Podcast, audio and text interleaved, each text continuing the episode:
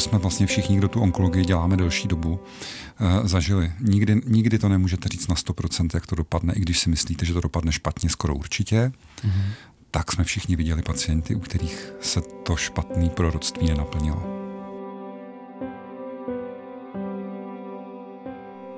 Moc vás zdravím, vážení posluchači. Mé jméno je Honza Musil a vítám vás u podcastu Protonoví bojovníci. Jedná se o společný projekt Seznamu a Protonového centra, který má obrovský úkol ukázat, že s nemocí se musí bojovat a že se dá vyhrát. Představím vám zajímavé hosty, kteří se s rakovinou utkali. Někteří jako pacienti, někteří jako lékaři a další stáli nemocným po boku, i když přišly těžké chvíle. Ale už nyní vám můžu říct jedno. Odhodlání pustit se do léčby, naděje a láska k životu, to nechybí žádnému z nich. Tak se pojďme dát do toho. Mé pozvání dnes přijal jeden z nejpovolanějších. Primář protonového centra, pan docent doktor Jiří Kubeš. Kdo ho neznáte, tomu prozradím, že proti mně sedí skromný člověk, který za ta léta v protonovém centru pomohl tisícům lidí a dalším tisícům jistě pomůže. Zabývá se zejména léčbou nádorů v oblasti hlavy a krku, ale i karcinomu prostaty. Zkušenosti má z onkologického oddělení Zičína, z Pražské Bulovky a fakultní nemocnice v Motole i Ostravské fakultní nemocnice. Za dlouhé roky boje s rakovinou se mu ale podařilo zůstat citlivým. S úctou mluví o svých kolezích, s úsměvem o svých pacientech. To je Jiří Kubeš. Pane primáři, povězte mi, jak rychle se vlastně pacient dostane k léčbě od toho prvotního setkání s protonovým centrem? Tak záleží na tom, jak moc to spěchá. Eh, v těch úplně nej, akutnějších případech, což jsou hlavně nádory v dětském věku, ano. jsme schopni toho pacienta od prvního kontaktu začít léčit tak do sedmi až deseti dnů. Tak to je rychlost, to je dobře. To je dobře.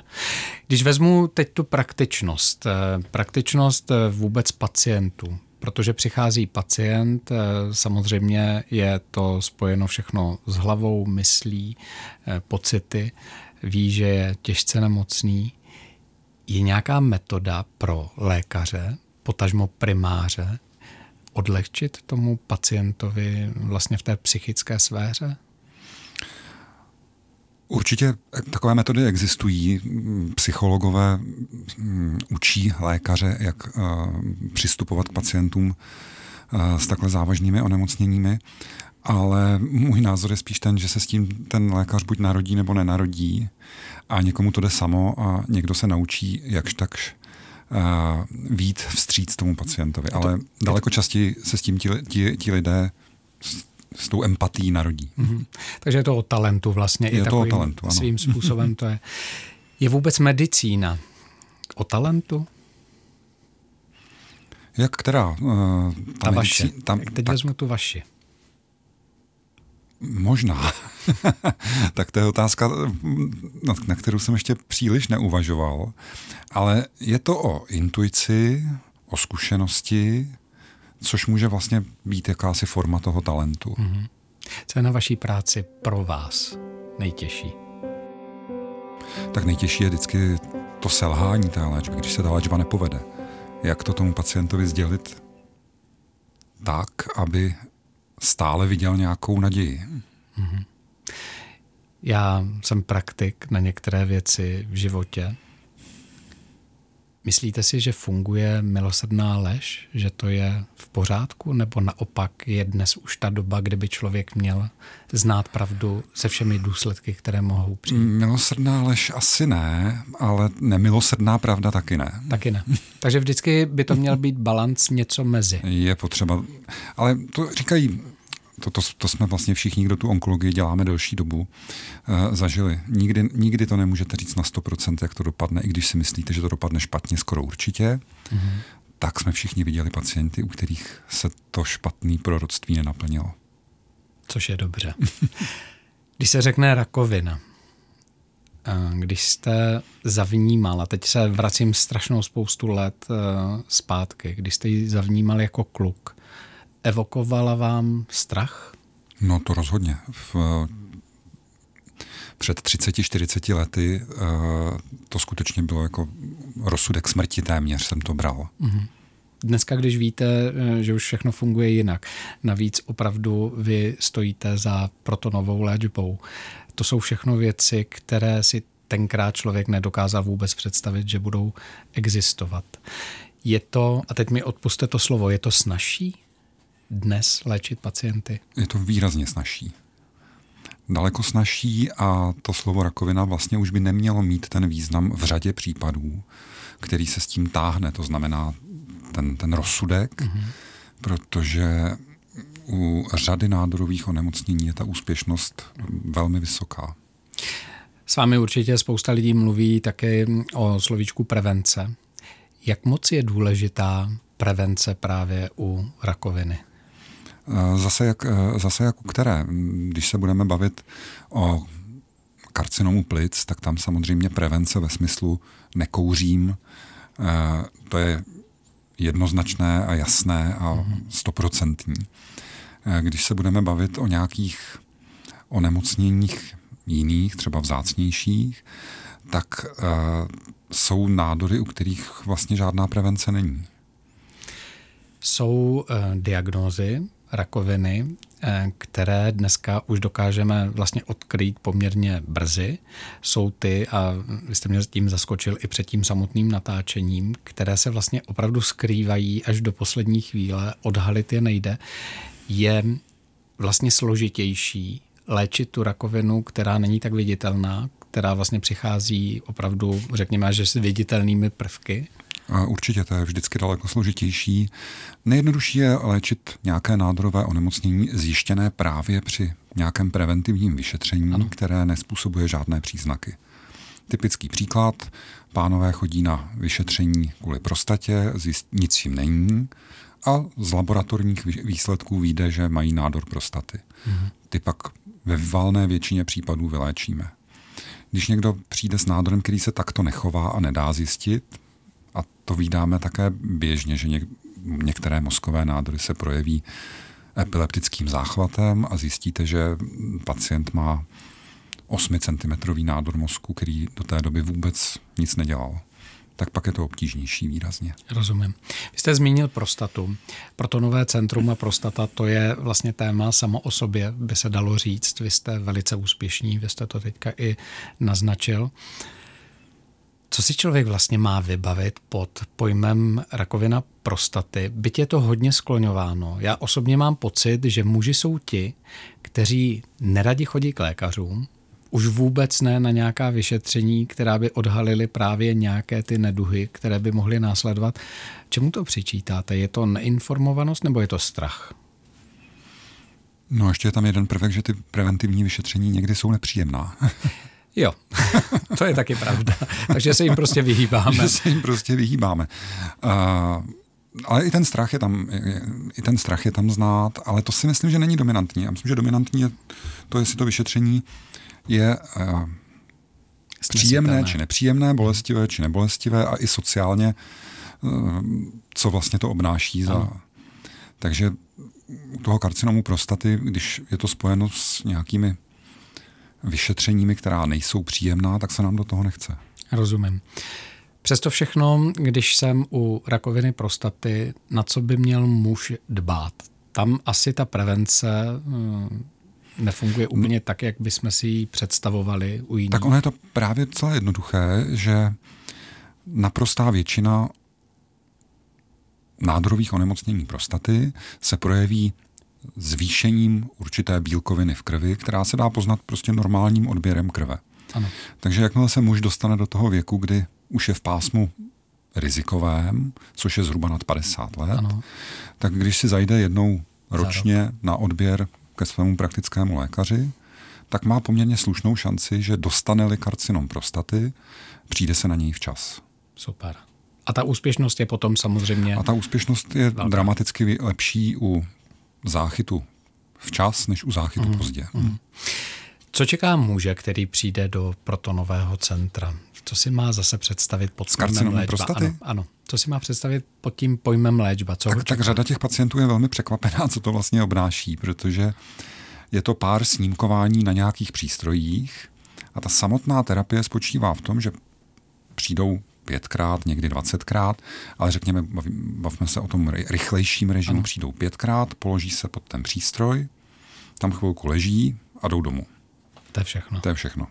Takže mu není ani zlé, ani špatně, nebo? A není mu ani zlé, ani špatně, přijede z práce, odjede domů.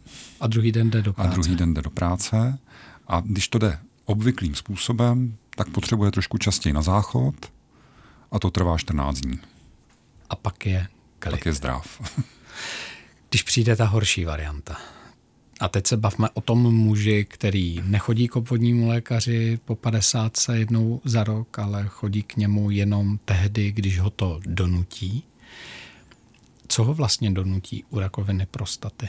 Co se stane s člověkem? Uh, nejčastěji nějaké významné obtíže s močením. Má slabý močový proud, stojí před pisoárem delší dobu, mm-hmm. Toho donutí navštívit urologa, ten zjistí, že má nádorové onemocnění, které už je pokročilejší, ale ta léčba potom je, je, je náročnější. Už, už, se, už se kombinuje s hormonálními přípravky, už eh, to ozáření zahrnuje daleko větší oblast než jenom prostatu. Trvá to déle, je to léčba pak třeba na dva roky ano. V, te, v těch různých kombinacích. A i ta šance, že se vyléčí, už nebude, já nevím, 95%, ale třeba jenom 70%. Sníží se, zákonitě se snižuje. Hmm. Kdy má mít muž takovou tu vnitřní obavu, že ho to může potkat. To znamená, je to až po té 50, nebo se to může stát i dřív? Může se to stát i dřív, takové pacienty máme a není jich úplně málo. A měl by asi zbystřit tehdy, když u jeho otce, bratra, dědečka, u všech najednou byl eh, v minulosti tenhle ten typ nádoru prokázán. Ano. Protože ta dědičnost v tomto smyslu tam skutečně přítomná je. Já jsem vás představil jako primáře protonového centra. Eh, to pod sebou schovává vlastně ten další aspekt lidský, kolegiální, ať už vezmu jakýkoliv personál vlastně centra. Jak dohromady spolu fungujete? Je to jiné než v běžné nemocnici? Jak si, jak si to mám představit jako pacient, který k vám do centra přijde? Tak to je dáno už tím, už tím oborem. Eh, ten radiační onkolog to není ta, ten, ten obor je velmi multidisciplinární a velmi vyžaduje spolupráci a kooperaci mezi profesema a i mezi těma lékařema jednotlivých profesí. Takže i když ten pacient přijde ke mně, tak potom v celém tom průběhu té léčby se na něm nepochybně budou podílet kolegové radiační onkologové, čili lékaři. Ano. Budou se na tom procesu podílet radiologičtí fyzici. Ano. Budou se na tom podílet radiologičtí asistenti, sestřičky a samozřejmě celý ten personál, který vytváří atmosféru toho centra. Děvčata na recepcích, případně někdo další. Ale uh, to je na tom oboru jako velmi pěkný, že mm. to není monotónní a vyžaduje to mimořádnou spolupráci různých, různě zaměřených lidí. Já myslím, že to je jediný obor v medicíně, kde spolupracuje jaderný fyzik uh, s lékařem. To je, to je hezký příměr, ale je to, je to vlastně pravda, ano. Když přichází člověk k vám a my jsme vlastně tady v tomto tématu podcastu, který má ještě takový podtitul pro to noví bojovníci, tak eh, my se snažíme lidem vlastně vysvětlit, co to je proton, jak vlastně funguje, co si pod tím vším mají představit, protože je to vlastně mladá záležitost a nebudu říkat v naší republice obzvlášť. Eh, vlastně deset let, deset let můžu říct, že uh, už máte tuto nálepku, tu hezkou nálepku. Co bylo nejtěžší za těch deset let? Tak to má zase různé aspekty. Přece jenom, tak pro mě osobně, když pominu ty nepříjemnosti s akceptací vůbec té metody ano. v oboru mezi kolegy, tak vlastně nejtěžší bylo se s tím naučit pracovat, protože ta technologie, kterou tam máme, je technologie, která, kterou jsme se neměli v podstatě kde naučit. My jsme vznikli v době, kdy došlo k velkému technologickému posunu uh-huh. Z ozařování takzvaným pasivním rozptylem do ozařování tuškovým svazkem. A my jsme se snažili získat zkušenosti ve světě, ale vzhledem k tomu, že jsme byli druhé centrum na světě, které to spustilo, a to asi o měsíc po americké Filadelfii, tak nebylo moc kde. Ano, nebylo moc to srovnání a, a ty posuny. Dneska ale se ohlédnete za těch deset let zpátky. Jste spokojený eh, s tím stavem věci, tak jak to je? Jsme spokojení. Jsme spokojení, postupně jsme se pouštěli do složitějších a složitějších situací a i u těch nejsložitějších z pohledu technického už máme pět, šest let léčby za sebou, takže už, už ty výsledky můžeme zpětně vyhodnotit. Už proběhly mnoho a mnohokrát různé zpětné vazby, co by se dalo dělat trochu lépe. No. Takže teď si myslím, že jsme v situaci, kdy všechny ty procesy jsou dobře zvládnuté a fungující. Pane primáře, já jsem vás spojil trošičku s tématem prostaty, ale to není jediný obor, co se týče vlastně rakoviny jako takové, eh, nebo té diagnozy, když to řeknu přesně. Hlava, krk. Já, když to vezmu z pohledu pacienta, mně to připadá jako to nejsložitější, kde se může rakovina objevit. Určitě. Jakékoliv nádory v oblasti spodiny lebeční nebo obecně hlavy a krku se, jsou těžké k léčbě, hmm. protože jakýkoliv léčebný zásah v této oblasti, ať už je to operační, ozařování nebo něco jiného, má vysoké riziko toho, že se poškodí nějakým způsobem něco důležitého, polikání, mm-hmm. zrak, sluch, různé, různé pro nás poměrně zásadní uh, funkce, takže to skutečně patří k se složitým, složitým oblastem pro léčbu. Navíc řeknu zase z toho mého pohledu lajka, jsou to přesně ty nádory, které zjistím jako poslední. Měním ne, se? Ne nutně všechny, ne nutně ne. všechny. Uh, jsou nádory, které se projeví časně a jejich vylečitelnost je velmi vysoká. Typicky nádor hrtanu, hlasivek, ano ten se objeví tak, že začnete chraptět, ale ten nádor bude velmi malý a skoro jistě mm, budete vyléčen. Který je ten nejsložitější, nejtěžší, nej, nejzákeřnější? Tak pro nás jsou to nádory, které se objevují v oblasti spodiny lebeční, takže typickým příkladem zhoubný nádor nosohltanu nebo zhoubné nádory vyrůstající ze slinných žlaz z příušní žlázy ty můžou být velmi záludné a, a těžké. Je jakákoliv eh, objevená diagnóza u člověka zároveň velkou výzvou, protože ono se říká, že tatáž diagnóza u každého člověka samozřejmě funguje trošičku jinak. Je to pravda? Z toho medicínského hlediska. No, některé jsou poměrně stereotypní. Když se vrátím k tomu karcinomu prostaty, tak je karcinom prostaty diagnostikován včas, tak u všech ta prostata je to standard. vypadá poměrně stejně, u všech se ozáří poměrně stejně a u všech je ten průběh velmi podobný. Mm-hmm. Až na, řekněme, 5, 5% výjimečných případů na každé straně toho spektra. Ano, ano. Ale samozřejmě potom, když se bavíme o těch méně obvyklých, méně standardních diagnózách, později objevitelných, jako je třeba ten karcinom nosohltanu, tak tam skutečně se dějí překvapivé věci a zase oběmi směry. Hmm. Když vezmu pacienty, pacienti jsou jak eh, ti nejmenší, tak samozřejmě ti nejstarší. Pocitově, co to dělá s mužem, který má doma svých pět vlastních dětí?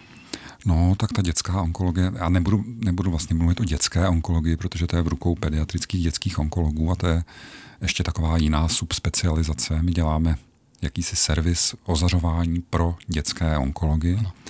Nicméně musí, je, to, je to speciální část, která se dělá trochu jinak než u dospělých a je to samozřejmě jako daleko emocionálně náročnější pro každého zúčastněného. Takže většina pracovišť, jako jsme my, má dva lékaře, kteří jsou specializovaní na tuto problematiku, kteří mají větší volnost v tom, aby se tomu mohli opravdu intenzivně věnovat, Rozumím.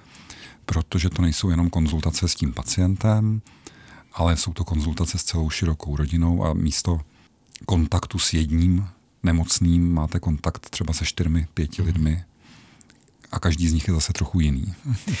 U těch dospělých lidí eh, setkáváte se také s tím, že přijde mm, se svým partnerem, manželem, manželkou, se svým doprovodem, abyste to dovysvětlil vlastně ten průběh, co ho čeká léčby. Já to mám úplně nejradši, když chodí aspoň po dvou, protože víc hlav víc ví a víc eh, si toho zapamatují z těch konzultací.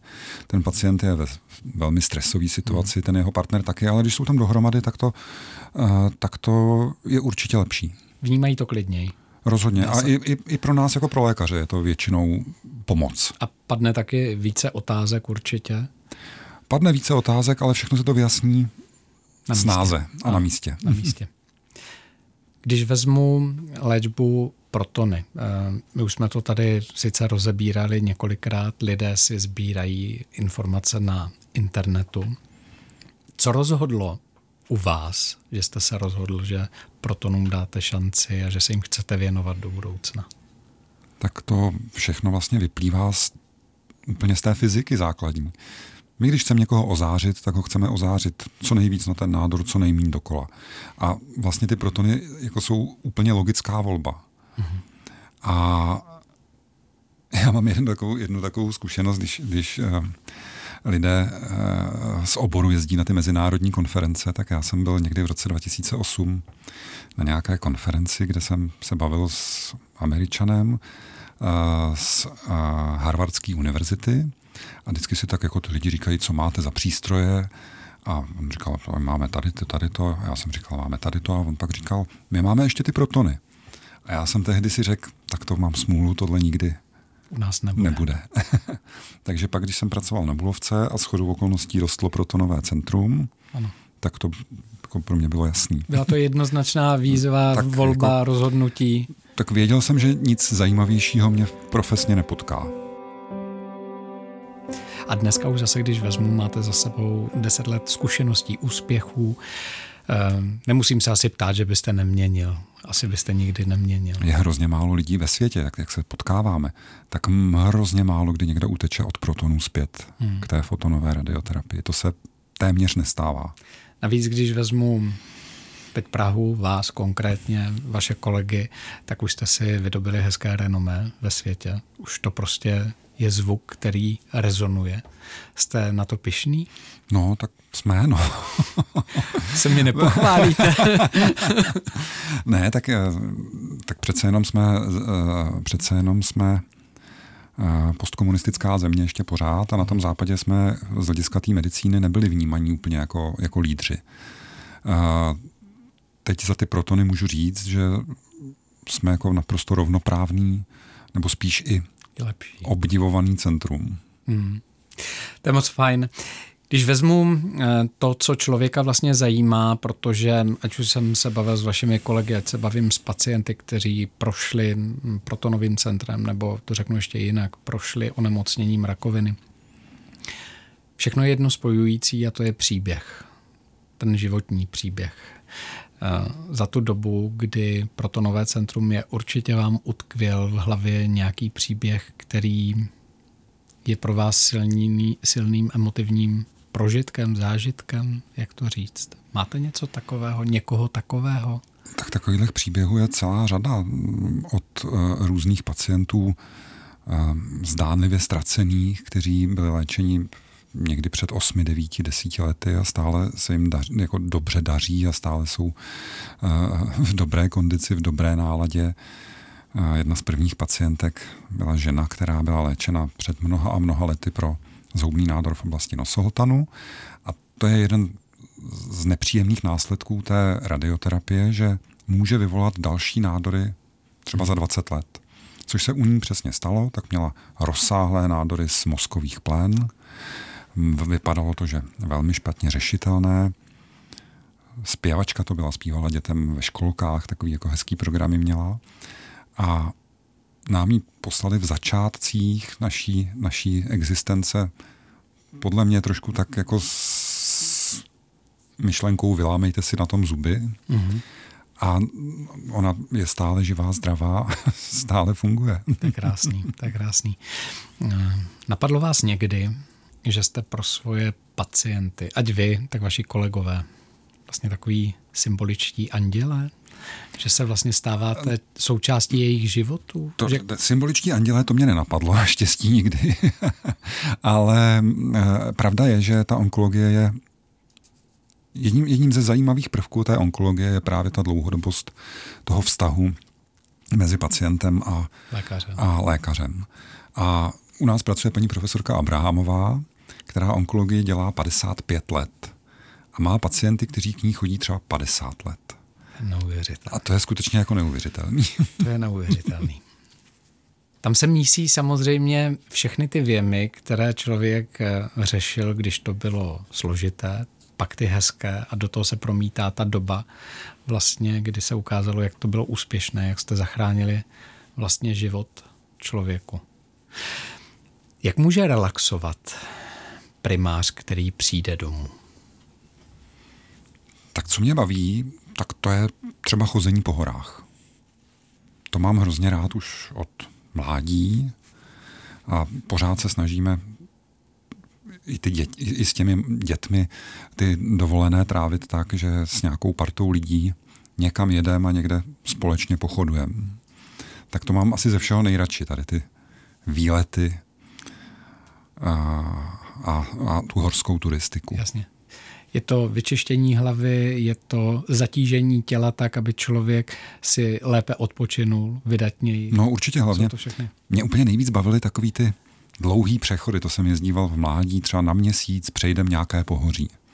A tam člověk opravdu měsíc prostě nemyslí na nic jiného, než na ty hory. Jdu, stán, večeře, Jasně, snídaně, jdu. to, je, to je, ano, je to, je to sice jednotvárné svým způsobem, ale zase ta krajina maluje úplně jinak. Ten závěr bude patřit samozřejmě opět vaší práci. Já jsem si jenom malinko odskočil do vašeho soukromí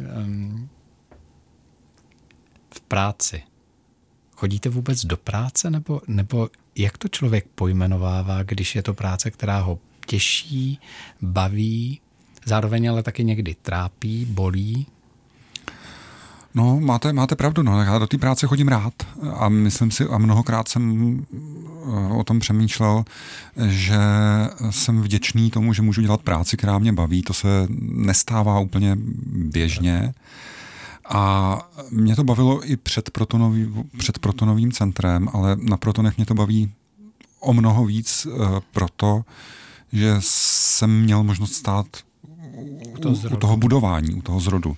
A to je jako bonus, uh, který je úplně neobvyklý. Mm-hmm je něco, mm, proč se říká medicína eh, opravdu poskakuje mílovými kroky, dnes to tak asi zřejmě je, je něco, co je velkou výzvou pro vás v rámci toho vašeho centra, co byste chtěli ještě dosáhnout a co je třeba už jakože načato? Určitě. Eh, pořád se moc nedaří v té onkologii si poradit s karcinomem plic. To je onemocnění, které pořád je špatně léčitelné, ty hmm. výsledky nejsou dobré a ty protony se jeví jako, jako možná šance, co s tím udělat v kombinaci s těmi novými léky z, hlediska, z oblasti imunoterapie, které přicházejí, přicházejí do praxe. A já si myslím, že, je, že, že jsme ne úplně daleko od nějakého pokroku, ale to je jenom taková vize moje nebo myšlenka. Ale myslím si, že to není, není, není, není vzdá, naprosto vzdálená uh, situace, kdy se udělá nějaký zásadní pokrok. To bych vám moc přál, to bych přál všem pacientům samozřejmě, eh, kteří k vám přijdou. Poslední věc, která je ryze osobní a doufám, že vás neurazí. Může člověk jako vy s vaším umem, s vaší vitalitou, s tím svým posláním, může vůbec uvažovat o tom, že někdy půjde do důchodu? No já o tom moc neuvažuji, mě by to asi nebavilo. to je hezký. Já se ptám vždycky šetrně, aby to bylo takový, ale, ale já si to vlastně u některých lidí, u některých profesí vůbec nedokážu představit. Já to vidím na všech těch pacientech, kteří k nám chodí. Jakmile jde člověk do důchodu, tak prostě chátrá rychleji. Mm-hmm. Kdo se drží té své práce a baví ho, Ono ho zaměstnává vlastně a zaměstnává ho a přinutí ho ráno vstát, učesat se, oblít se a odejít do práce, tak je vždycky na tom líp než eh, člověk, eh, který ten v úvozovkách koníček nemá. To je pravda. No, musím říct, že jedinou věc, kterou vám nezávidím teď momentálně, že musíte stávat trošku dřív, protože máte vlasy na rozdíl ode mě, takže vám to v té koupeně zabere víc času. Pane primáři, já si moc vážím toho, že jste si na nás udělal čas. A já děkuji za pozvání. Já bych vám eh, nejraději popřál, aby k vám chodilo co možná nejméně pacientů, ale protože vím, že realita je trošku jiná, tak spíš popřeju, aby odcházelo co nejvíce zdravých pacientů. Tak je to výborné přání, děkuji. Taky děkujeme.